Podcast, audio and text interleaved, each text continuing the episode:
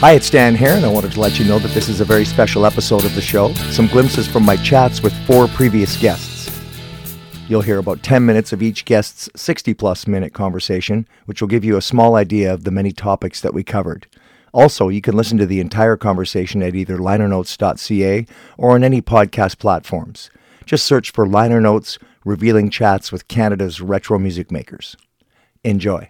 Today, I'm very honored to have as my guest a violinist and multifaceted career entertainer and musician, Lenny Solomon. Lenny's well known for his successful group Myles and Lenny, who had some commercial success in the 1970s. My dad was the principal violist of the Toronto Symphony for over 40 years. Wow. And um, my sister is a talented musician, Maribeth, in her own right. Nice. Uh, so we grew up in a, uh, you know, very musical, cultured atmosphere. Yeah, well, good. So then you went out in the in the scene and you got into some bands and you started playing. I mean, you didn't go down the sort of classical route that you would typically go down playing piano and, and with your dad in the Toronto Symphony. You kind of branched out from there. I did branch out in my teens, but until then, I was, uh, you know, very much into the uh, more uh, traditional classical approach. And then I started jamming uh, in the basement with my friends, and one of my friends was Myles Cohen, and uh, we uh, seemed to really hit it off together, and uh, uh, started doing some local shows, and uh, got an audience, and started generating some fans, and um, we were very lucky to be in the right place at the right time on a number of occasions.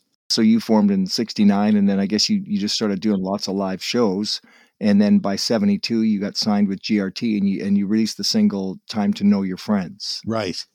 Yeah. That was our first record and um, I'll never forget driving uh, my my first car was a Beetle.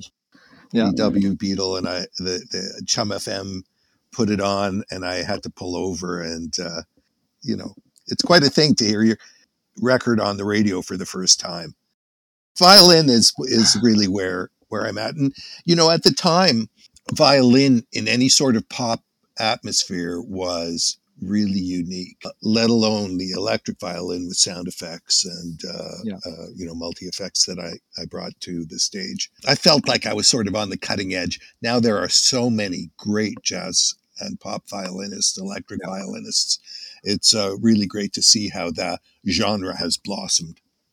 So the album w- was real strong. I mean, it was so the first album was self-titled uh, Myles and Lenny, 1975. And uh, where was that recorded? That was recorded at Eastern Sound on uh, Yorkville. Um, and that was a brilliant studio that so many incredible people came through Gordon Lightfoot, Anne Murray, to name some Canadian acts.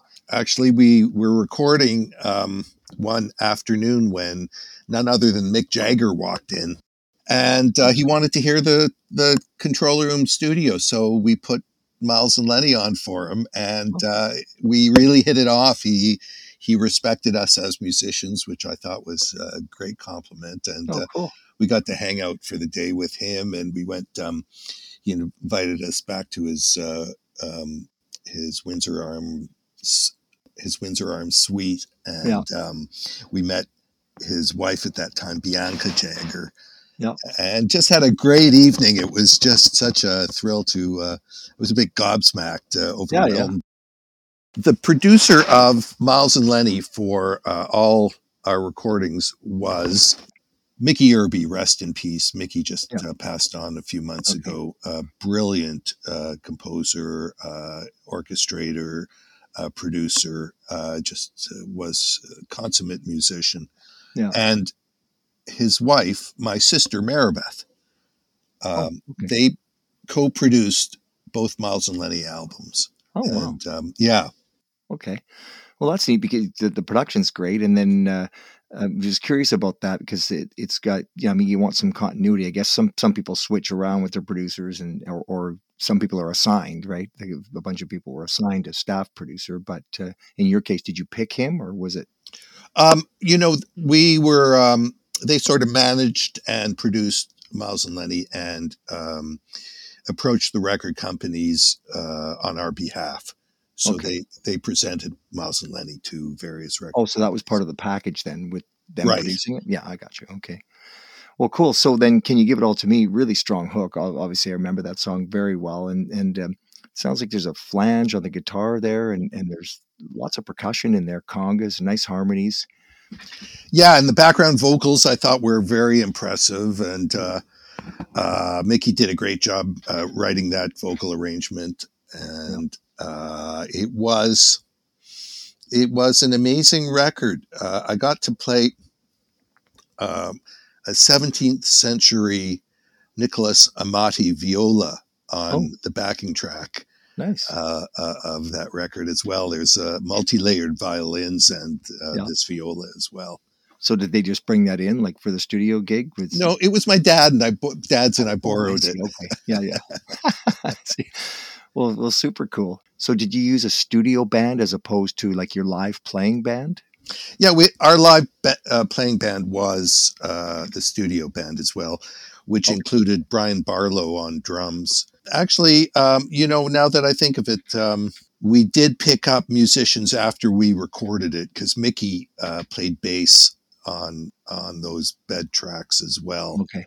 Keyboards, you know, we had uh, for the second album we had Doug Riley play on a couple of tracks and I don't know if your audience is speaking speaking of retro and vintage. Um, Doug Riley, along with Mickey Erbe, uh, uh, Doug Doug has passed on as well, but okay.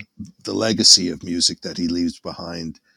Uh, one of the great Canadian, well, one of the great musicians of the world. Um, I think back now, and I had a chance to work with Doug uh, so many times, I wondered about that because sometimes, you know, the live band is cool and everything, but you get in the studio and especially a producer go, you know, I'd like to bring someone else in to, to play the bass part. Or, you know, you've watched uh, the, the, the Wrecking Crew, for example, where sure know, a lot of the musicians were just the studio cats are just real good and they know what to do and they're fast and, and really good. Right. So I just right. wondered I, how much of that was.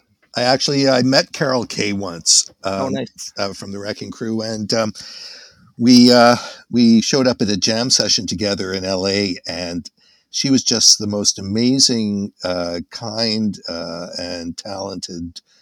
Uh, you know, and here was the here was the person who played bass on Good Vibrations, among yeah. others. You know, so heavy. Yeah, that's cool. But yeah, so cool. nice, and yeah. she really she gave me some hints uh, about how to uh, exist in the music business, and that was really awesome. Yeah. So then, speaking of that first album, I, hear lots of female voices. Is that right? Did you have some female back vocals in there? Yeah, that's that's what I was referring to. Mickey writing the vocal arrangements for uh, for a number of tunes, which featured th- well featured were backing was three uh, female voices. Okay, that, that makes sense. I was listening to it, going, okay, that's could be guys singing falsetto, but it doesn't sound like that. It sounds like full on female voices the production was so uh, fantastic that a lot of people were surprised that we were a Canadian group. Hmm. Uh, they just assumed that uh, we were uh, from another place. Yeah. And then I listened to a bunch of the songs, and I, would heard some of them before, not not the deep album cuts, but I, obviously the, the hits and the like. "Don't Come Crying to Me" that's got almost a Celtic feel to it. It's bouncy, and then you got the the double lead voices. So there's two voices singing. Was that Right. You, you, didn't sing in that band, though. Right? No, I, I, I sure didn't. We wouldn't be here today if I was. that wasn't um, your skill set, but you know, at that time, it was um, very fashionable to double track your voices. Uh, very, it was an English sound of production that uh, we were going for, sort of a Gentle Giant, Peter Gabriel, yeah, um, nice. that sort of English double tracking was very popular at the time. Oh yeah, and it, and it works. It's uh, it gives you that thicker sort of sound. If you listen carefully, probably the the undiscerning listener probably wouldn't notice it, other than sounds a bit a little thicker, maybe. Right. If you listen closely, you can hear it. Right. Right. Right. Um, it, it always uh, amazed me that uh, Paul McCartney and John Lennon sang unison together, and you couldn't really tell who was singing and who was yeah. the lead vocal in that in one tune or another. It was a yeah, good it's amazing. Eh? The other thing that, that seems that struck me about the album is you you typically play the the theme on the violin, right? So you do the intro or the theme, right? And then uh, so like in Take Me Back, you got a nice acoustic intro, and then the violin plays the theme, then the harmonies come in um, Louisiana is almost kind of a hillbilly feel, you know, in a sense. I don't know how else to, to describe right. it. But kind of, and yeah, it's good. In the Sky, bouncy, good harmonies. You know, just a, a good thematic album, I guess, is what I would say. That it's consistent, but it's different. We were lucky to uh, lucky. We uh, we got some notice uh, from the Junos winning the uh, group uh, album best new group. I think was the title of yeah, the most promising group in 1976. Right? Yeah, we were up against Heart for that one. oh. Well. Today, I'm very honored to have as my guest Keith Brown. He was a tour manager throughout much of the 70s with Donald K. Donald and later became an executive at Aquarius Records, having worked closely with many of the top Canadian bands as well as uh, bands from around the world on their trips to Canada. Keith has an insider's perspective that is rich with history and memories. We'll get some other insights as well about the biz from his book, uh, Truly Unfamous. So thanks for joining me today, Keith. How are you? It's a pleasure, Dan. I'm doing fine. Well, good. Yeah, I, I read your book, and uh, I must say it was uh, it was interesting, page by page. You know, some books have uh, some some dull spots. There wasn't any in your book. I, I was interested in the whole thing, and I, and I think you you hit on some real uh, key points and highlights and and stuff that you know brought back some memories for me and and filled in some holes for me too. So uh, you know, appreciate you writing it. It's called Truly Unfamous for any of our listeners. If you want to go to it, I think you've got trulyunfamous.com. You've got uh, some presence on Facebook as well for people so they can go and read it. And I highly recommend it. Well, thank you. Thank you. Yeah, I tried to keep the book uh, moving fast. It's not meant to be a scholarly piece. It's basically about the fun that I had uh, back in the 70s. I mean, I, I, I, was thinking about what was I doing 50 years ago when I started working on this book and realized yeah. that that was uh, a great time in my life and a very distinct one, too, because the concert business is much different from the record business where I wound up spending most of my career. Yeah, and it's interesting. Uh, what struck me right off the bat was the early stuff. You said your your mother had a love for music, and she kind of translated that to you. And and music is kind of a bug that you catch, right? And it just never goes away. It just touches you at the deepest level and kind of draws you in. And that that struck me. And then the other thing that struck me was you said you, just didn't want an a you wanted an atypical kind of a job. You didn't want the grind of a job, right? So those two things I can really relate to those two things. Well, they say if you find something you love, you'll never work a day in your life and that was definitely what I was trying to do. And then you you just uh, so I guess by happenstance you were kind of drawn to it like a moth to a, a flame sort of thing. And then uh, I guess you you describe in there one day you're a bass player in the Battle of the Bands, and then the next next day it seems like you're you're working for Donald K. Donald. You're putting together all these these uh, events and tours and stuff. Yeah, I mean, I was a college student um, when I got this first job from Donald, which wasn't doing concerts initially. Uh, and it's true, I got the job because our, our, our group uh, entered a battle of the bands. And Donald, being the uh, wily promoter that he was, discovered he could sell these battles to promoters. And he didn't have to pay the talent because they were competing for a prize. There you go. So yeah. he kept adding new new levels to the contest. And it, w- it should have been like, I don't know, an eight week contest wound up going on for almost a year and a half and by the end of it, uh, there was only two groups that had started at the beginning. It was us. We were all college students who weren't ready to, you know, drop out and hit the road. And there was another group that were all, um, uh, they lived in the Kahnawake Reserve, south of Montreal, Mohawk. The two of us made it all the way to the finals. We won.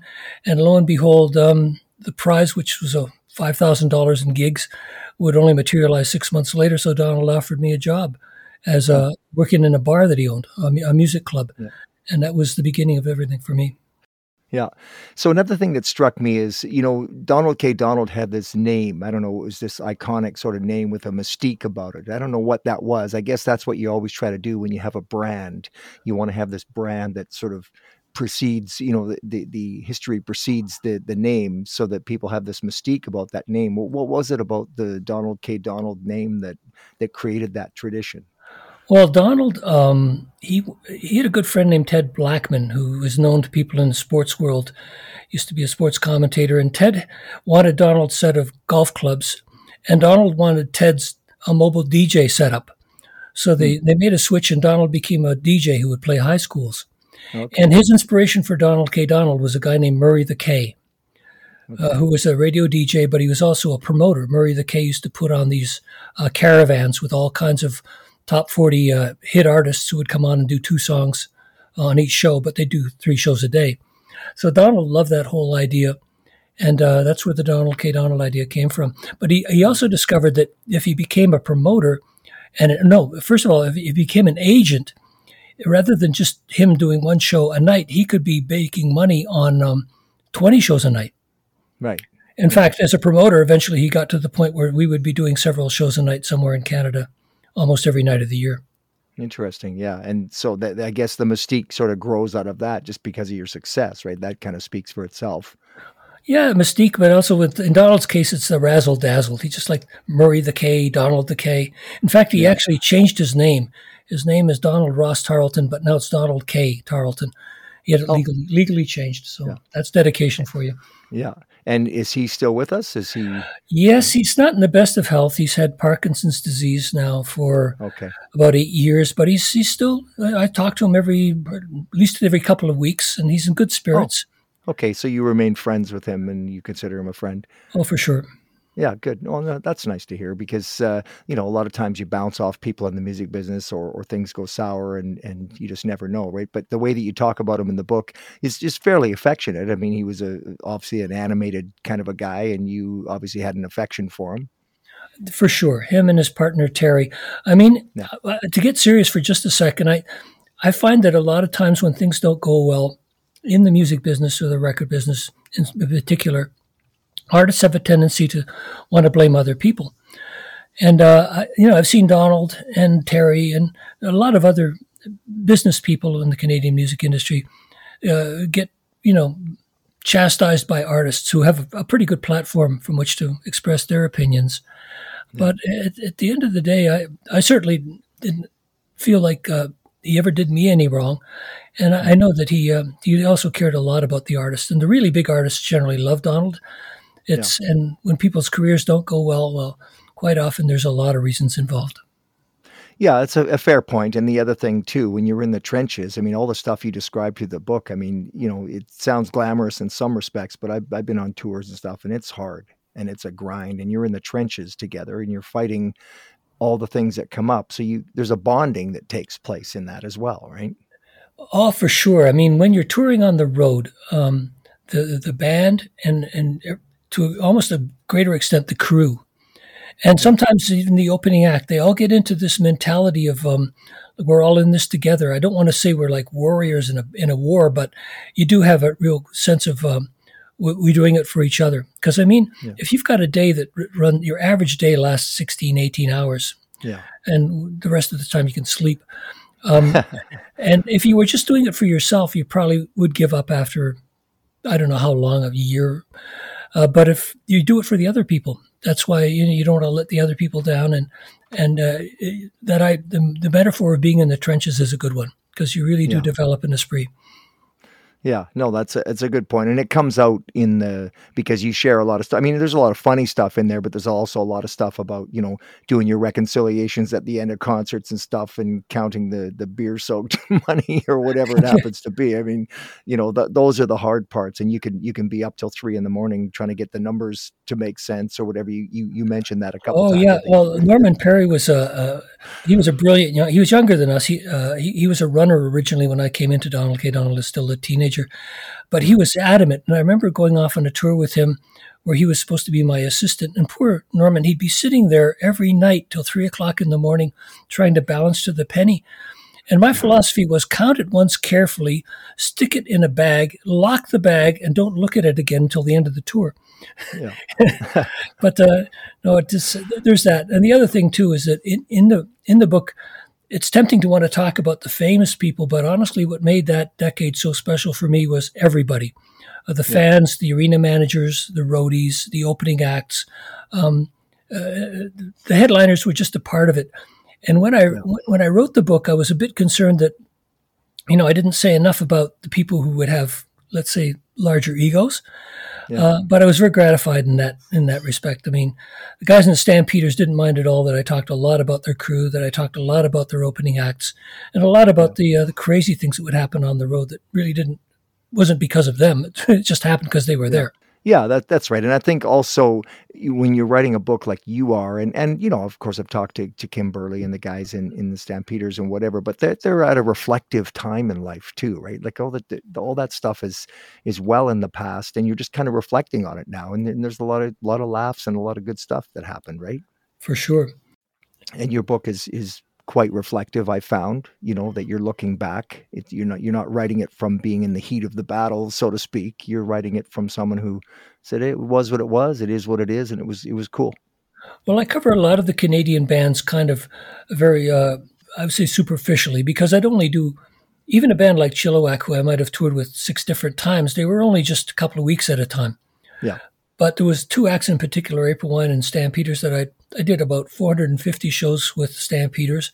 Wow. And uh, well over 200 with April Wine. Plus, I worked in their management office when I wasn't on the road, so I saw yeah. their their their careers develop from kind of an, an inside view. Because of that, I, I, tend to look at the the acts that I only dealt with superficially very positively. Because I mean, when you're on the road with a band uh, that's doing well enough to be on the road, touring from coast to coast, uh, every night's a celebration. Yeah. Uh, at the end of the night, people go home with their T-shirts and smiles on their faces, and yeah, uh, and it's it's just a really good time. Uh, whereas when you get really into the inner workings of a band, you see kind of the rise and fall. There's a real drama yeah. Uh, that, that unfolds over the years. Today, I'm very honored to have as my guests Frank Troiano. He's the brother of the legendary Canadian guitarist Domenic Troiano and author Mark Doble. Uh, together, they have written a book on Dom's incredible musical journey, and we'll get some other insights as well about Dom's life. So, thanks for joining me today, Frank and Mark. How are you? Great, Dan. Thanks for having us. Good. Well, I appreciate it. I'm happy to have you on. And of course, uh, you've written a book about uh, Domenic's life entitled Domenic Troiano His Life and Music and that's available from what I understand on domenictroiano.ca, which is the website that you've set up for this. Correct. I wanted to ask you why and how did this come about? Like you want to do an official sort of chronicle of, of Dom's life and his work? Yes, Dan. Um, in March of 2020, as the pandemic started, I looked at the calendar and I saw that the 15th anniversary of my brother's death was coming up in May of, of uh, 2020 and I felt a little bit guilty that I hadn't put together, uh, you know, or hadn't started doing a book. I've thought about it a few times, and it was a bit overwhelming. And um, anyhow, I sent out an email to two or three hundred of my uh, brother's friends, family, and uh, musical associates. And within a week, I had about a dozen responses I was asking for uh, some kind of a testimonial or tribute to him. Oh, wow. And and I had mentioned in an email that I was gonna I was thinking of writing a book. Yeah. And I had a great, you know, pretty good response. And then uh, Mark reached out to me about a week, ten days uh, after, and said, "Would you like me to uh, join in and be of assistance uh, in writing, you know, co-writing the book?" Yeah. And I I welcomed. Uh, I had already talked to Mark in the past and of course, I welcomed him uh, because it was going to be a bit too much for me to do on my own. Right. And uh, I became more the front man, asking for uh, tributes, doing interviews, and Mark was sort of chronicling and helping put it together in, in a logical format. Uh, Mark, what, uh, why don't you join in? It was kind of an interesting uh, confluence in March of 2020. Frank and I had had a coffee about oh probably three years prior to that shortly after i retired from my day job. And um, I, I, had, I had proposed to frank that uh, I, I, was interested in writing uh, a biography of domenic. And i actually had a very short um, outline of what the book would would look like. And then, of course, um, the, the, the best laid plans got sort of set aside as um, I, I, was called back on a on a contract. My employer made an offer that I couldn't refuse, mm-hmm. so I went back to work for about eighteen months, and then, of course. Promptly forgot about uh, my conversation with Frank. So I, interesting. In, in before March, about uh, shortly after Christmas, uh, in in January of twenty 20, I, I, was starting to feel guilty as well because, you know, Frank and I had had this conversation about it and I just never gotten around to it. And as, as a, a fellow author once said to me, he said, Mark, you're going to run into a hundred people that are working on a book. Uh, maybe two of those people will actually finish it. And I was, a, I was afraid that that was going to happen to me. And then Frank contacted me in, in March, and we we we both sort of had this this nagging um, feeling in the back of our minds that we needed to get this done, and um, so it it happened to be the the you know the start of the pandemic. We were self-isolating. We were stuck in our houses with nothing else to do but write a book. And of course uh, all of the people that frank reached out to and, and, and he, he reached out to over 200 um, former colleagues uh, family members uh, fans friends um, all of whom uh, knew Domenic and asking for their recollections and experiences. Of course, all of those people, they, they were all self isolating wherever they were in the world as well. So they had nothing better to do than to respond to Frank. And we had some absolutely wonderful submissions from some great people. Ultimately, I think we had something like 185 uh, different submitters or interviewees that uh, we we either talked to or received written submissions from to put the book together, and it and we we started to see common threads from people that were writing and their their fond recollections. Domenic Troiano was a man who had a profound influence on his his fellow musicians, but he was also dearly loved and highly regarded um, by pretty much everybody that he he came into contact with, and those people, even 15 years after his passing, were eager to to share their recollections, which I think speaks speaks volumes. And and and just putting all of that together, it was it was an incredibly rewarding process for me. And I guess Frank, you were in the business as well. You you tour managed, so you were an integral part of that. You were this wasn't just kind of a, a, a peripheral thing, right? You were involved in Dom's career quite a bit. I started out as a 13 year old in 1962 carrying my brother's guitar to, to, the Eaton Auditorium. Uh, he was uh, performing with Robbie Lane and the Disciples, yep. and we opened for uh, Gerry and the Pacemakers. Nice. I carried the guitar in and I got, I was absolutely baptized and just uh, immersed in that whole scene. And it, it was a, it was unbelievable. It was, I, it was so, such an exciting night for me being such a youngster. And from there, that just set the, my course of becoming a roadie, a road manager, and, you know, an assistant manager to my brother for many years. Yeah, good. Well, I'm, I'm glad to hear that because that gives you an insight that you otherwise wouldn't have had, right? You were there at the gigs and, and there in, in the process too. Here's the thing, Dan, um, and I, I've observed this. Um, Domenic was really close to his family. Even when his family was back in Toronto and Domenic was residing in Los Angeles for a, a number of years, um, they still remained very close. And um, Frank, of course, talks about carrying uh, uh, Domenic's equipment to to gigs and this kind of thing. But it, more than that, um, uh, Domenic routinely phoned home um, to to talk to his family and and Frank included um, to you know share his feelings about what he was going through, what he was thinking about doing, um, whether to join this band or not join this band, um, the, what the next step would be. Domenic would have Frank come down to uh, to Los Angeles for for for three or four weeks at a time, just to to spend time with him, to, to sort of hang around with him when when uh, Domenic would be Domenic might be recording, he might be doing some gigs, they might just be uh, rehearsing, um, and uh, and Frank was allowed to to be there to tag along, and and uh, I mean Domenic put him to work and everything, but he, he would he would he they had a close bond. I, I, I, there's there's a story in the book about about um, uh, Domenic and the James Gang, and um, the James Gang was playing Carnegie Hall, and he he had Frank come down to New York City for the weekend, and uh, took him around New York City, but had him at the show and at the concert, and he involved his family. Um, in in a lot of his uh, a lot of his his his uh, his exploits and uh, that was important to him. You know, you read uh, lots of rock and roll biographies about rock stars that they maybe were kicked out of the house or they were out on the street, they came out of a broken home, or uh, they, they they got into you know into all kinds of different uh, problems.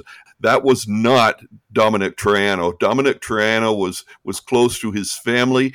His family supported him 100% from the time he he basically told his dad that no, he wasn't going to go to university. He was going to be a professional musician. And although that wasn't wasn't his dad's choice for him. His mom and dad and brother and sister supported Domenic all the way. And so they remained close.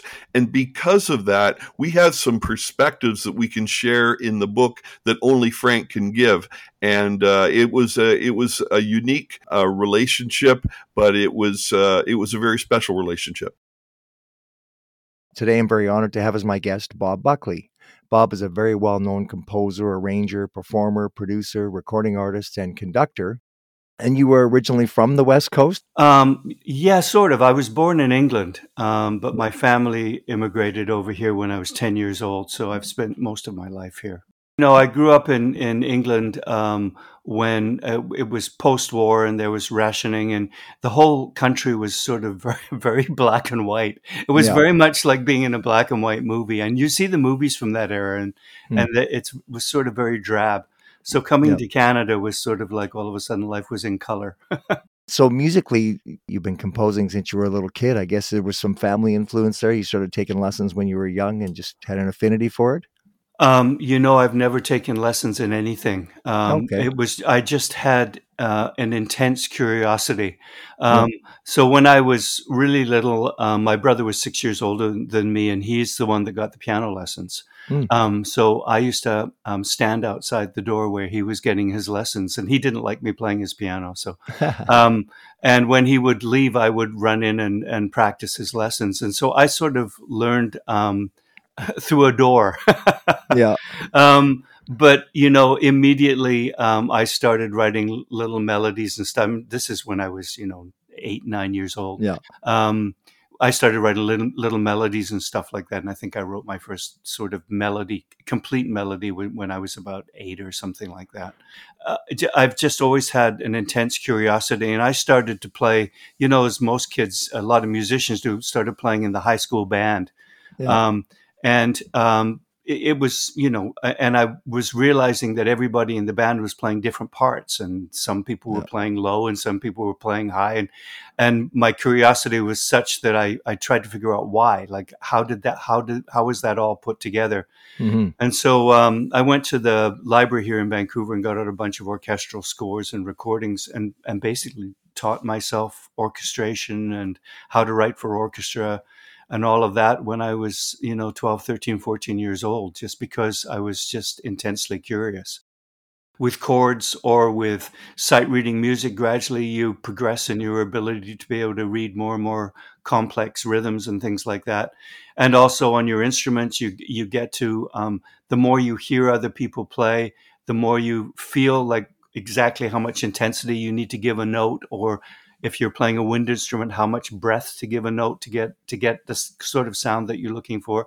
Yeah. And it, it, really is. It's about being curious, um, but keeping your ears open um, and just being open to whatever's going on around you. When I had my first rock and roll band, we were fresh. You know, a couple of guys were fresh out of university, uh, music school, and stuff like that, and uh, we learned and expanded our vocabulary, the four of us being in a band together and going out and playing and touring around BC in the middle of winter. And, uh, you know, it was very much, we became very much a family. And individually, our curiosity for different kinds of music and different tunings and all that just sort of uh, became part of, of our music. When I started playing in rock and roll bands, which was like late 60s, early 70s, um, music was a lot broader in its concept. I mean, the band that I played in was sort of a fusion band almost. I mean, mm. we played rock, but there were there were classical orchestral elements in there. There were jazz elements in there, mm. um, and then you had other bands that were sort of folk based, or you know, or more heavy heavy rock based. And but it all existed in the same community, and they we would be on the stage together, you know, playing playing rock concerts and stuff yeah. like that. Two bands that were quite different in in their um, and what they were doing. What was your original aspiration? Like when you were, I don't know, 15 years old and you said, I want to do that. What was that?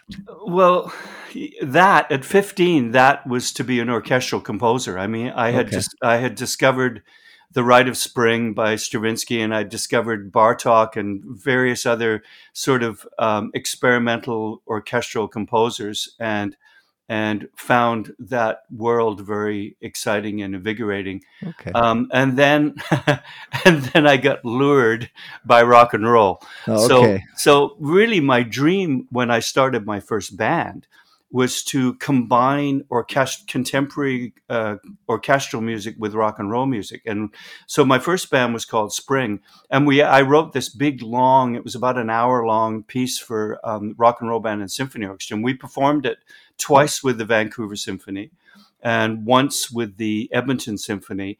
Um, and it was, you know, symphony orchestras at the time were looking at ways of getting young people into the audience because the the the audience of symphony um, was getting older and older and yes. older and dying yeah. off, basically. So they were looking at ways of expanding. So we did those two concerts, and I thought, well, we're on our way. I mean, it was early days for that first band. I thought we're on our way. We're going to tour all across Canada. We'll play with symphony orchestras. Hopefully, this will open up. We can tour the United States. We can tour mm. Europe. Um, and none of that happened. It just was way, way, way too expensive. Yeah. Um, you know, uh, to tour us with 80 symphony musicians to yeah. play concerts and expect to make it anyway. So what happened with that band is we we just um, started to play sort of orchestral rock music. I mean, later on, you know, Yes and Emerson Lake and Palmer they started doing the same thing, but we were doing that uh, quite a bit ahead of when they were mm. doing that. So uh, longer music forms, we we would play music forms that were 20 and 25 minutes long that went through oh. all sorts of different uh, avenues of uh, you know between orchestral and jazz and all the rest of it, and yeah. and it was really fun, and audiences loved it. But music changed, you know, and more and more um, people were not interested in that, and more and more people wanted either cover bands or you know three four minute pop tunes yeah, so you've reinvented yourself a few times then, right? Just or, or took a career shift. Or, yeah, yeah. I mean, that band was was great because we warmed up. We we were the the warm up band for the Who when they came to town for Led Zeppelin. We played with Led Zeppelin before they got famous. They were touring wow. out of the out of the back of a of a station wagon, yeah. um, and we played with you know Big Brother and the whole Janis Joplin. I mean, we yeah. played with a lot of major bands and played rock concerts with a lot of major bands so you know we got to be part of that world a little bit and when that folded i um i got together with a guitar player named david sinclair who's not with us anymore but just an amazing guitar player and really wonderful singer um, and we decided that we were going to form a band so we formed a band called straight lines which became straight yeah. lines you had jeff Ayer in the band i guess too playing bass you er, playing drums you had a few different uh, guys in and out of straight lines, right? Yeah, yeah. It was it was the the lineup changed quite a bit. We all it was always David and I and Peter Clark uh, doing the vocals. I mean, the three okay. of us were sort of always in the band. We went through a few different drummers. There was actually even a point where we had two drummers. Okay.